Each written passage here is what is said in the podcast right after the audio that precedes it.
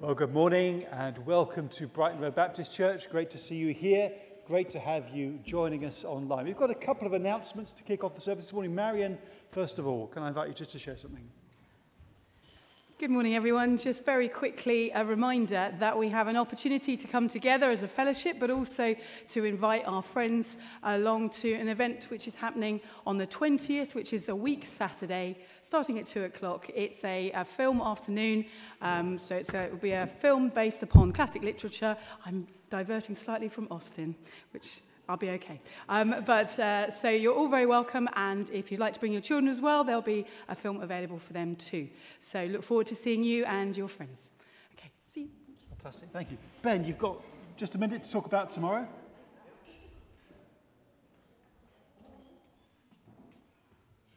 Um, so I'm doing a evangelism day tomorrow with some of the guys from the CU because we had so many bank holidays this term, I thought, why don't we try and get something on a bank holiday um, instead of missing all the sessions? So we're doing a bit of an evangelism day tomorrow. We're going to be talking about evangelism and then hopefully getting doing some uh, evangelism, praying for people in the afternoon. Um, that's the plan. So yeah. Okay, can we pray for you? Yeah.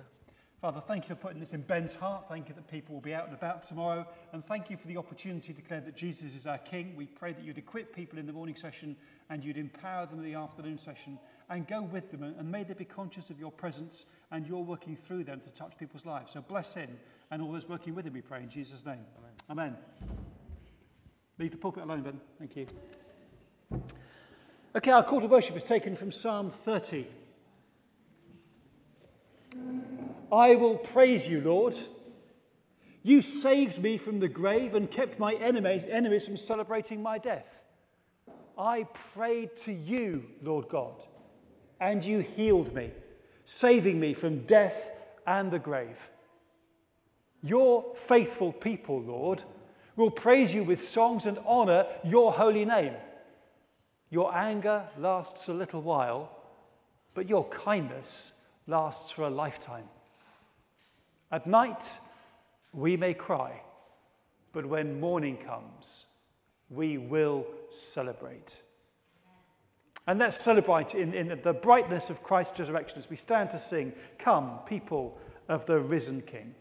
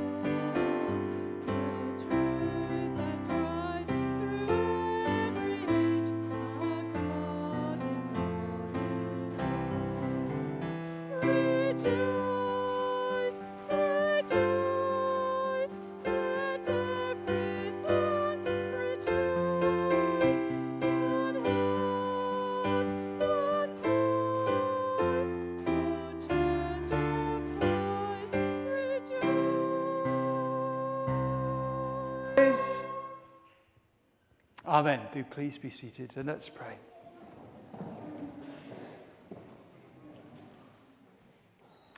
Bless God, although we can't see and know the depth of your being, we worship and adore you for what we do see and what we do know.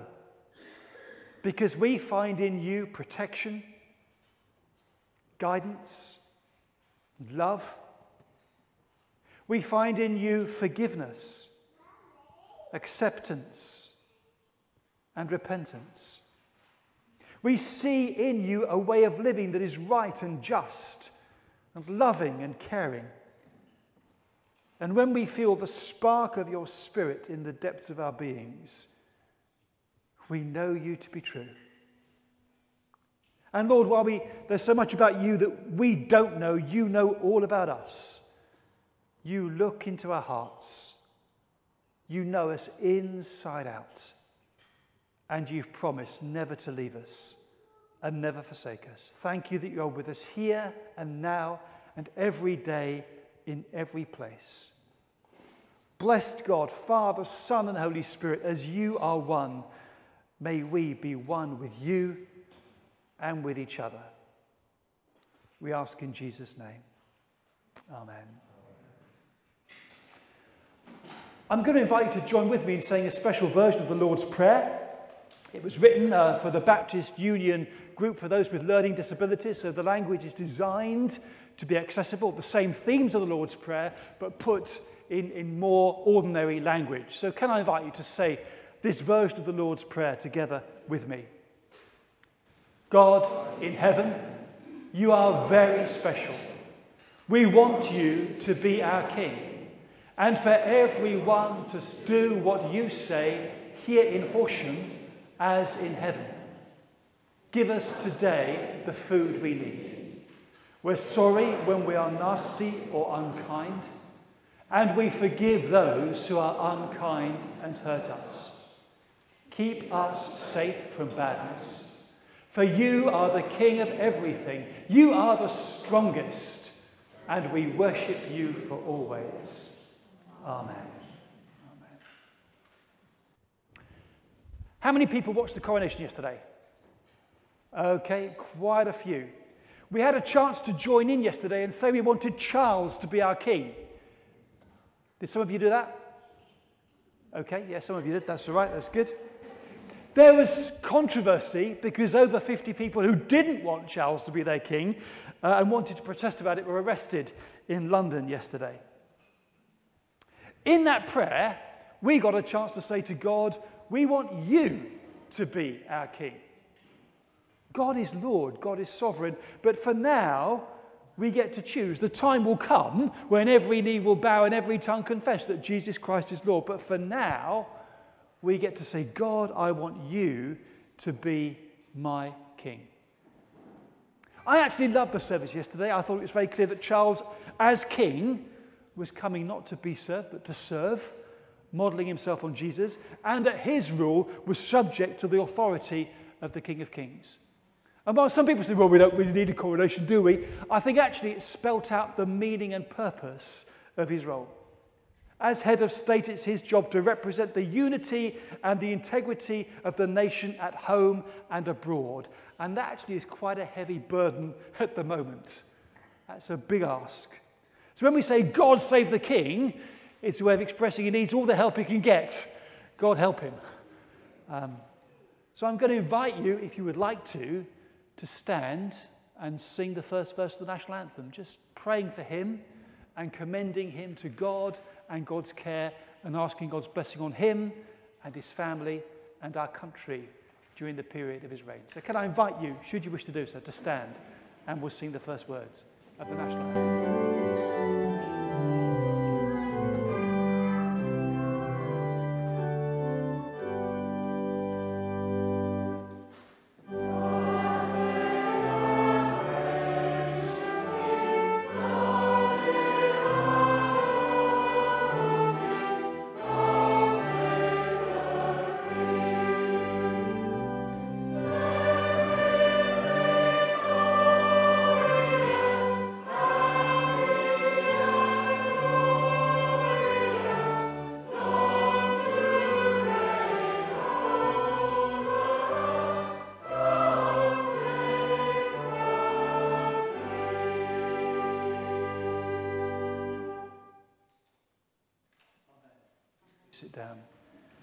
Glad you knew it well enough to get the last line there.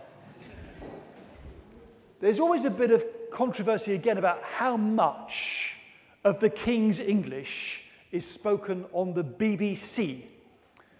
And um, we have some words that apparently are amongst the most difficult words to say in the English language. I'm going to borrow Louise's microphone. And I'm going to ask if anyone feels clever enough to be able to pronounce the words correctly. Stick your hand up, I'll come and let you say what the word is. So, the first word, anyone feel educated? Come on in. Thorough. Thank you very much indeed. Some people say through, but it is thorough. The second county name. I can see you mouthing it, Maya. Come on. Worcestershire. Worcestershire, thank you. One of those words that isn't pronounced the way it's spelt. Okay.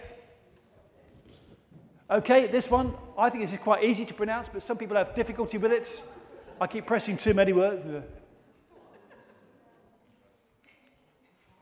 Whatever, they'll stay there. Okay, so. Louise, have your microphone and say something good. Squirrel. Squirrel. Some people say squirrel, but it is squirrel, okay? The next one. Louise. In the King's English, you think you can do this? Yeah. Colloquial, colloq, colloquialism. Colloqui- it's a que- quealism. Colloquialism. Thank you. With the Irish, ac- Northern Irish accent, that's great. Okay, fantastic. Okay, next one. Mary. Mischievous. Mischievous. Thank you. Some people say mischievous, but it is absolutely 100 pronounced, pronounced correctly. Thank you, Mary. Mischievous. Next one. I learned this one at school. Adrian. Onomatopoeia. Onomatopoeia. Thank you. And what does it mean? Do you know what it means? It's when successive words start with the same letter. It all sounds like it is. So, uh, sizzling sausages and snap and stuff. Brilliant. Thank you. That's great. Okay, where are we? Okay, the longest word that some people know. Okay, Robin.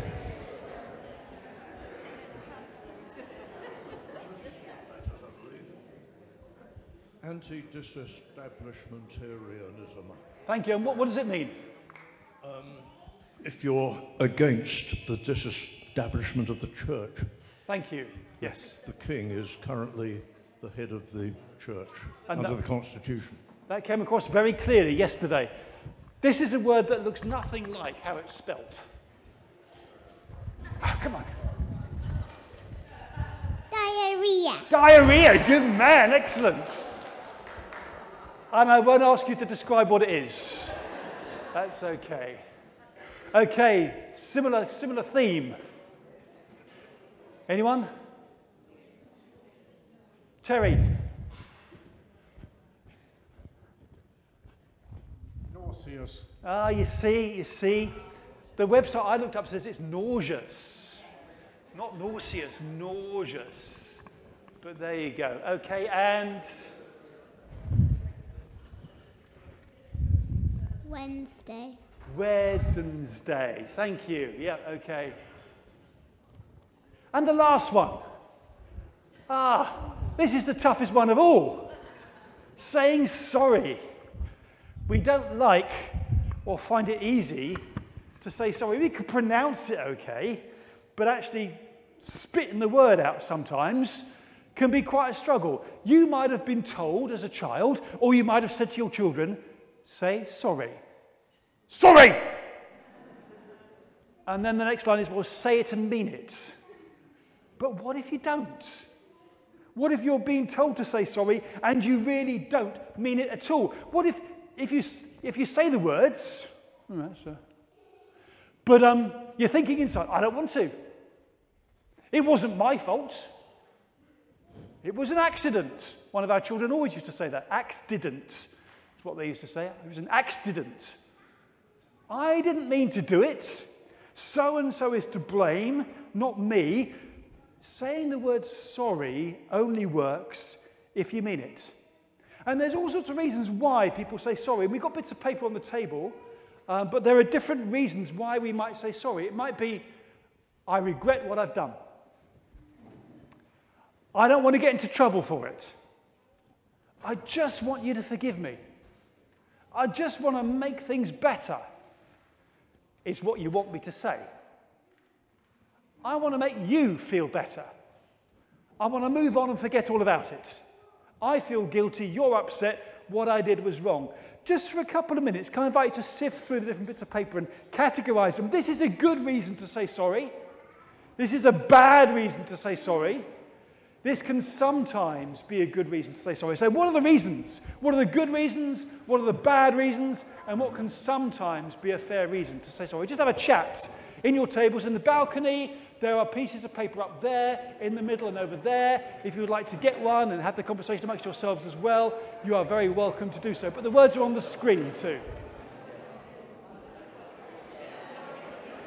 And if you're watching at home, can I invite you just to think this through in your own minds? What are the good reasons, the bad reasons to say sorry? What have you said in the past? What's worked? What, what does it mean to you? Thank you.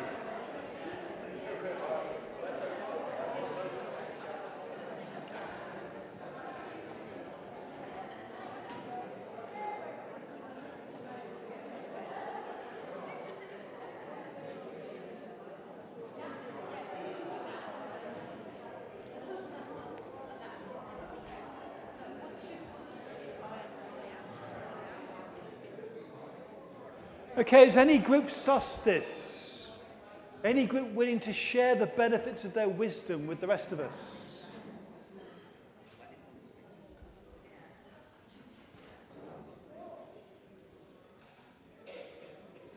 Thank you, Mary. Wonderful. Can I ask you, first of all, to say the, the bad reasons for saying sorry? You, you, you tell me what you've done, that's fine. Okay. Yeah, we, we actually divided ours into three. Those that we thought were um, not so good. It's what you want me to say. I don't want to get into trouble. I want to move on and forget about it. And then there were some others which were not as bad as those, but not what we would call. Well, the ones that we thought were really good. I regret what I have done. What I did was wrong. Those were the best reasons. The middle ones were I want to make you feel better.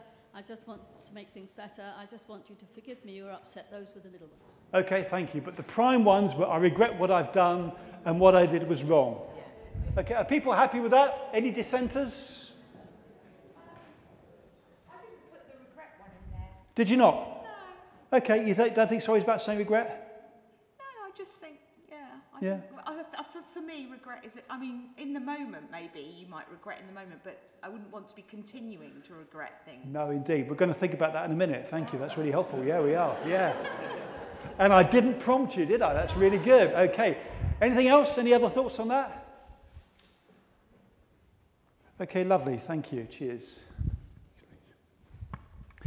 Over the years, uh, some of you might have listened to Simon Mayo on the radio, and he's done something on and off, initially on, on the BBC and now on Greatest Hits Radio, something called Confessions. Have people listened to Simon Mayo's Confessions at all? Yeah, some of you, those of you who don't know, it's a situation where people send in something that they've done in the past, uh, sometimes a long time ago, sometimes fairly recently, and they're, they're seeking forgiveness for it. And they tell their story, and he and the panel decide between them whether the person should be forgiven. And I wanted to share one of those stories with you. Uh, someone was saying that it's something that happened when they were a child that's haunted them for most of their adult life. Dates back to the 1970s, uh, when life was simpler then, as they put it.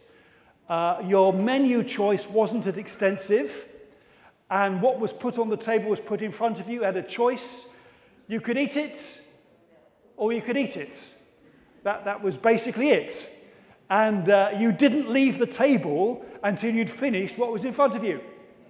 And this particular child had an intense dislike for mashed potato, particularly lumpy mashed potato. And his mum wasn't very good at making mashed potato. And on this particular occasion, the meal was there. They all sat down, him and his brother and his parents. And his dad said to him, You're not leaving the table until that plate is clear. And he sat it out, and the mashed potato got colder and colder and more and more unappetizing. His dad, his mum, his brother finished their meal and left the room, and he was stuck there. He couldn't face eating it at all. He thought about putting it in the bin, but he knew his dad would check to see whether the bin was empty or not.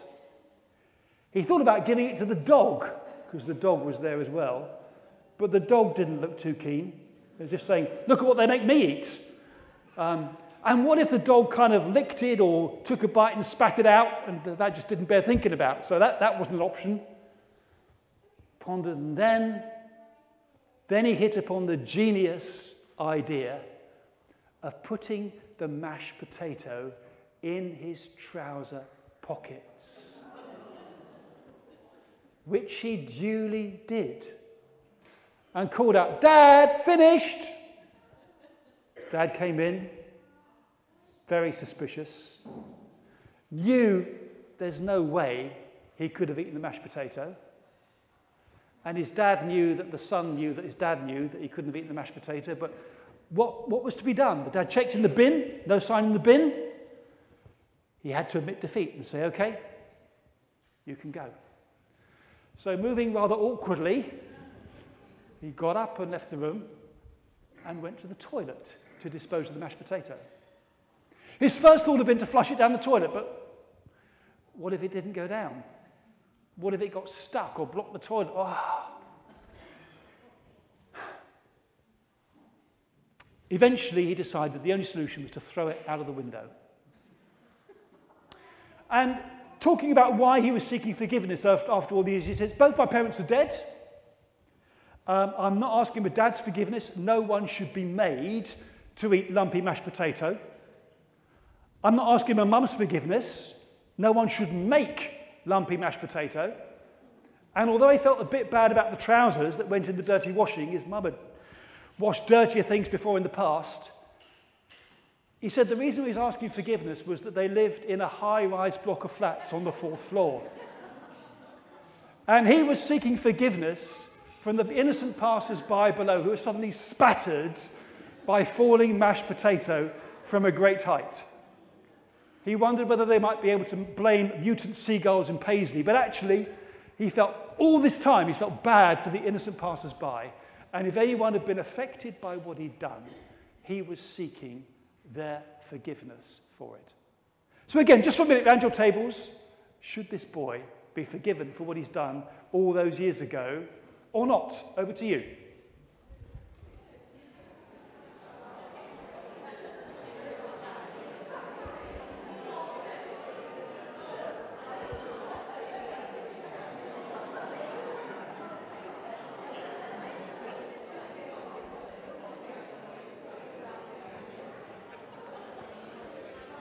Okay, can I ask for your verdict, please? How many people think he should be forgiven for what he did? Okay, how many people think he should not be forgiven for what he did? I'm glad we're a forgiving community. That's great. Anybody willing to say why they think this lad should be forgiven for his crime of bespattering innocent passers-by with mashed potato? Anyone willing to defend him or give a reason why he should be forgiven?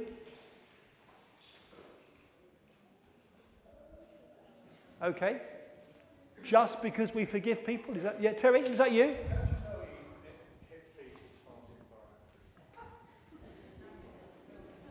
How do you know it hit people passing by? I've only got his word for it. I don't know. Okay, but we are a forgiving community, and that is fine. Thank you, that's good. Thank you, Louise. It's fascinating disturbing the way which childhood memories, things that we've done, can lodge in our minds and make us feel bad decades down the line. Sometimes, as adults, we, we remember things that happened and they still have the capacity to make us cringe and shrivel up inside, just feel awful about what we did. Can be really hard. And guilt is a wretched thing. It makes people feel humiliated, rotten, worthless, tense, sad.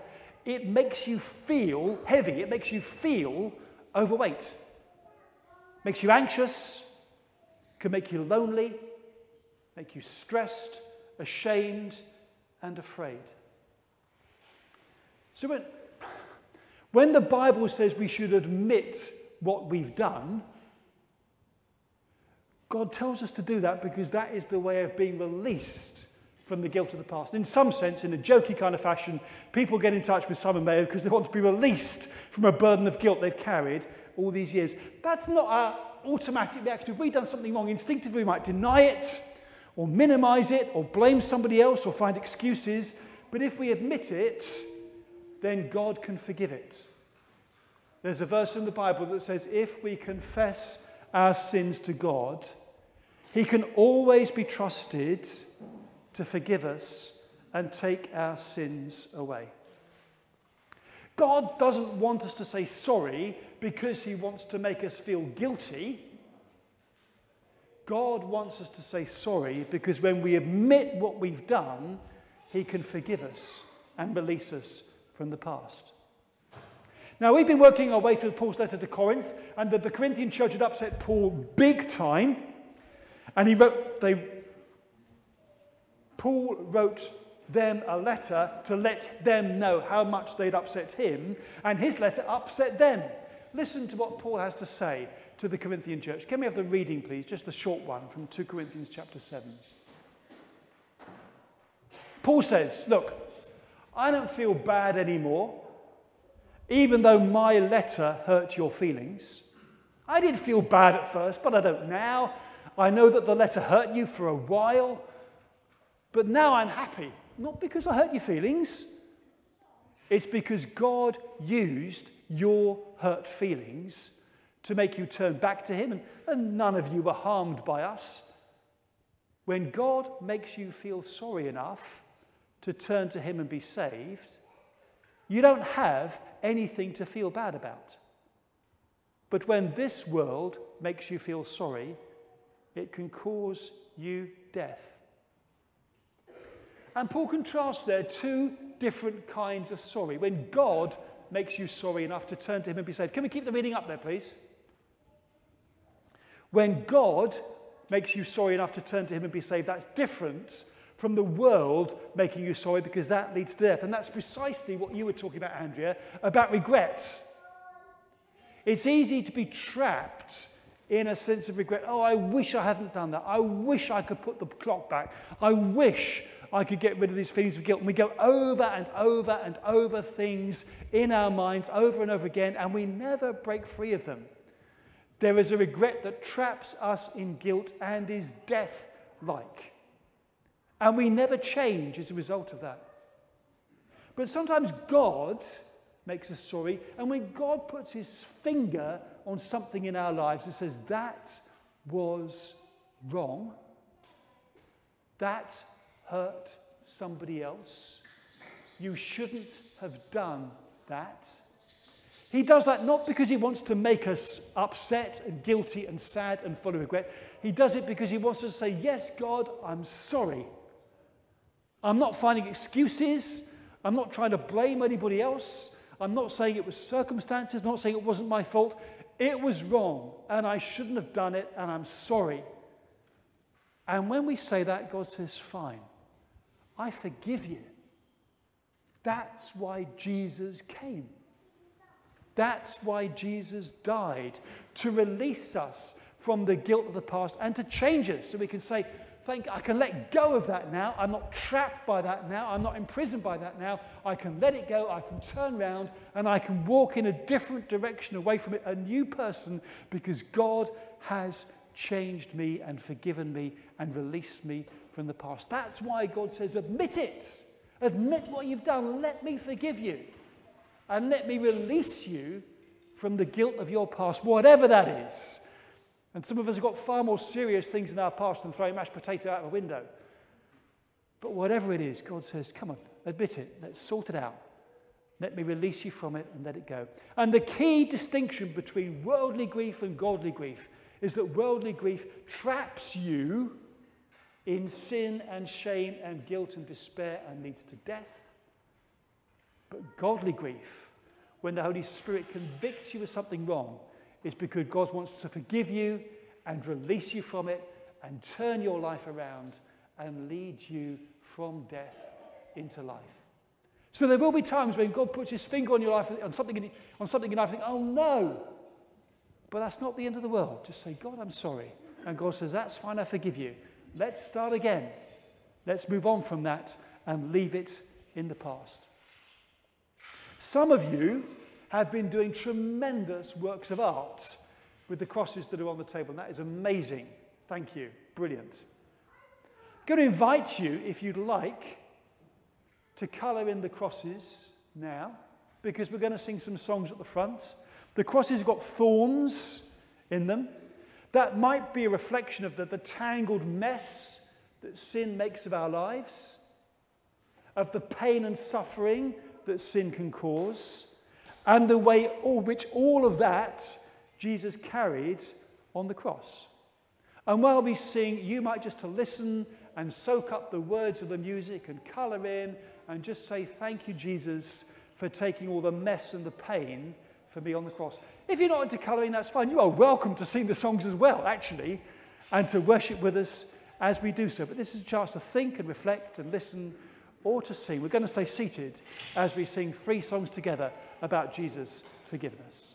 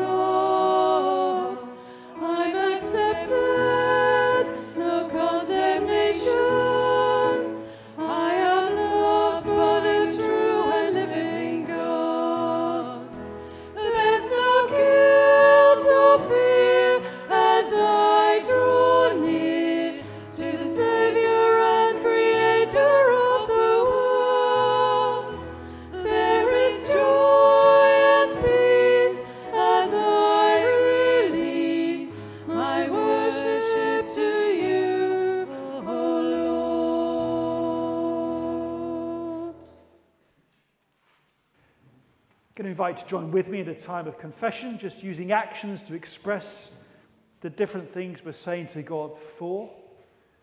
Can I invite you, first of all, to make a fist? And just say, Lord, we're sorry for the times that we've got angry with other people.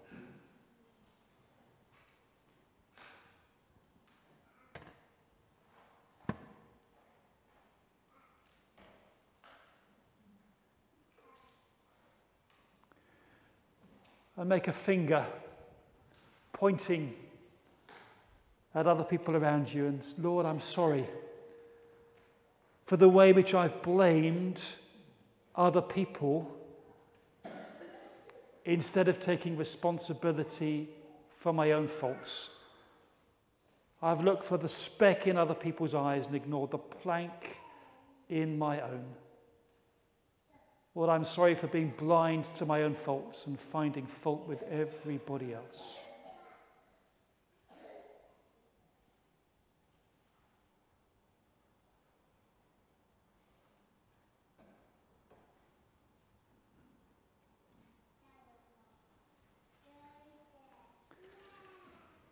And just close up your hand gently and hold it close to your chest. And God, I'm sorry for the time when I've been selfish. I've kept things for my own use. I've not been generous. Other people have needed or wanted what I've been able to give, and I haven't given it or shared it. Lord, forgive my selfishness.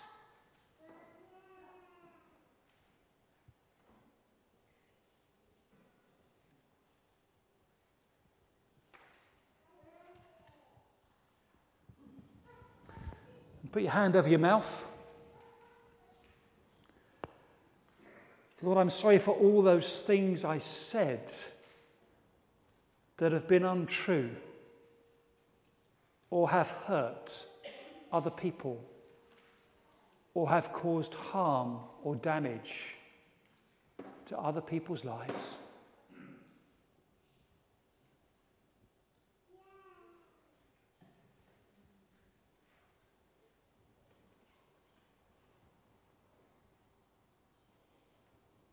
And a hand over your eyes. And Lord, I'm sorry for those times when I've closed my eyes against other people's needs. I've not seen, I've not looked for opportunities to do what's good. Forgive me for all those things I've seen and watched that I shouldn't have done. For so often my eyes are open to what is wrong and closed to what is good. Open my eyes to your goodness, Lord, and to opportunities to share it.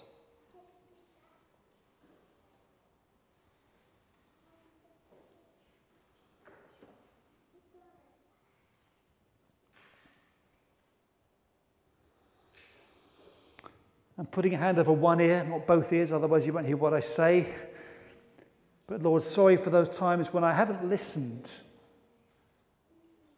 haven't listened to someone in need, haven't had time for someone who needed the opportunity to talk, for the ways I've shut out the cries of those who are poor or who suffer injustice. Forgive me for my deafness to your word into my life.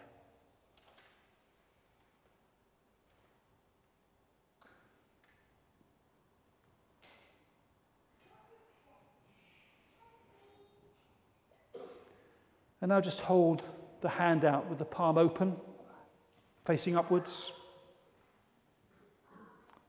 To receive from Jesus. Jesus says, If you are tired from carrying heavy burdens, come to me and I will give you rest.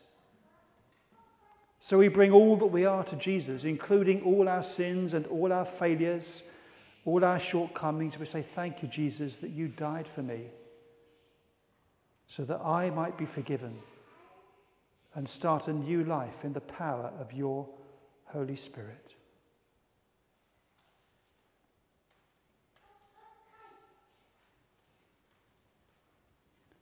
And you might like with your free hand just to trace the shape of a cross on the hand you've held out. Just a way of reminding yourself that through the cross your sins are forgiven and you're dedicating your life to Jesus who gave his life for you. And if you feel like it, you could trace the sign of the cross on the palm of the person next to you and just say, Your sins are forgiven for Jesus' sake. Again, no obligation to do that, but if you'd like to do that, you're welcome to do so. Trace the sign of the cross on the palm of the person you're sitting with and just say, Your sins are forgiven for Jesus' sake.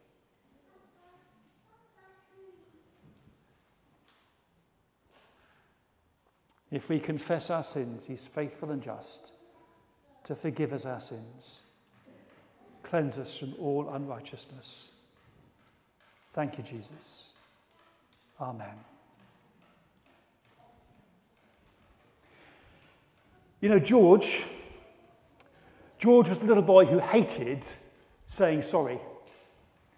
He knew his mum and dad and baby brother loved him very much, but there were just days when he was a nasty little boy. And he knew it, and he didn't like it, he didn't like himself. But there were times when he was just in a bad mood, and it seemed there was nothing he could do about it. And this was one of those days. He'd shouted at his mum and really upset her and made her sad. He'd stuck his tongue out at his dad, made his dad really quite angry. And he pinched his little brother and made his little brother cry.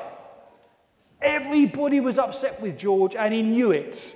And he went to the bedroom and shut the door and felt miserable, as well as sad and angry. After a while, he thought he wanted a biscuit. But that would mean going and talking to his mum. And his mum was upset with him. Normally, this time of day, someone read a story with him. But that was his dad. And his dad was upset with him. Perhaps he could play with his little brother. No. He'd hurt his little brother, and his brother was upset with him. But George didn't like saying sorry. So he sat it out. And nothing happened. So he thought he'd give it a go. Sorry, he said quietly under his breath. But nobody heard him. They were all downstairs and he was in his room. He said it a bit louder. Sorry. Still not loud enough for anybody else to hear. There was only one thing he could do. Got up, out of his room, went downstairs, opened the door to where everybody else was stood there, and they all turned and looked at him.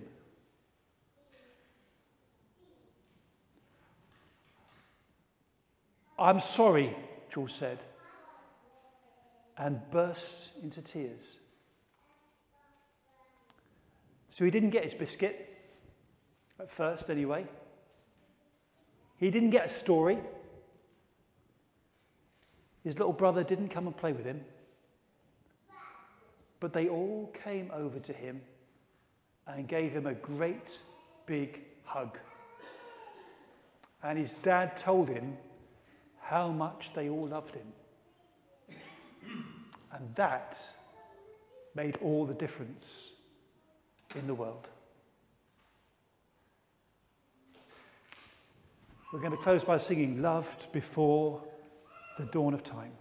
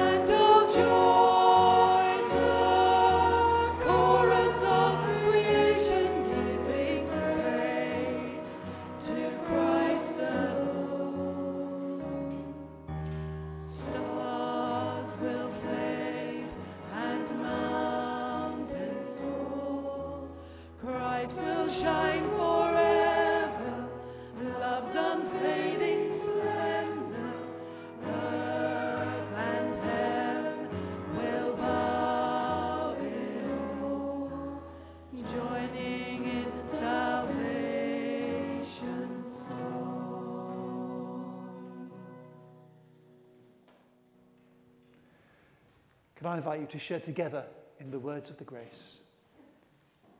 May the grace of our Lord Jesus Christ and the love of God and the fellowship of the Holy Spirit be with us all evermore.